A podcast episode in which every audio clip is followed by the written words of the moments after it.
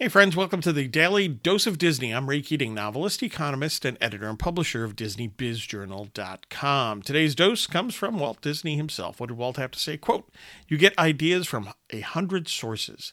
Take the best of them. Strive for originality, both in your characters and in the situations that they find themselves in. Close quote. There are a couple of great lessons here from Walt, right?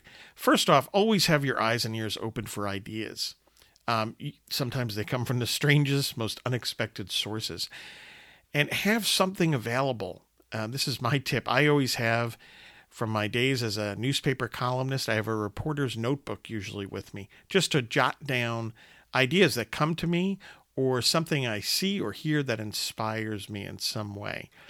Um, again, you just never know when those ideas are going to, to pop up.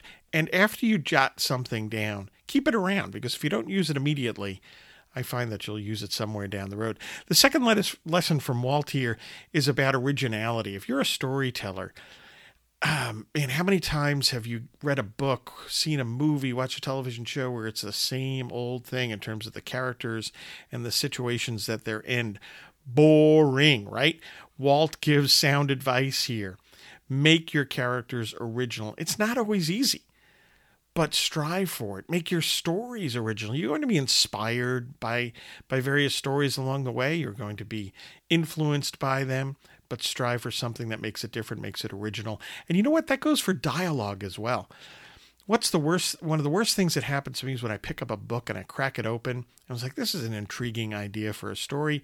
And then you start reading the dialogue between characters, and it's just horrible stilted, it's wooden, it's not how people talk in any way, shape, or form.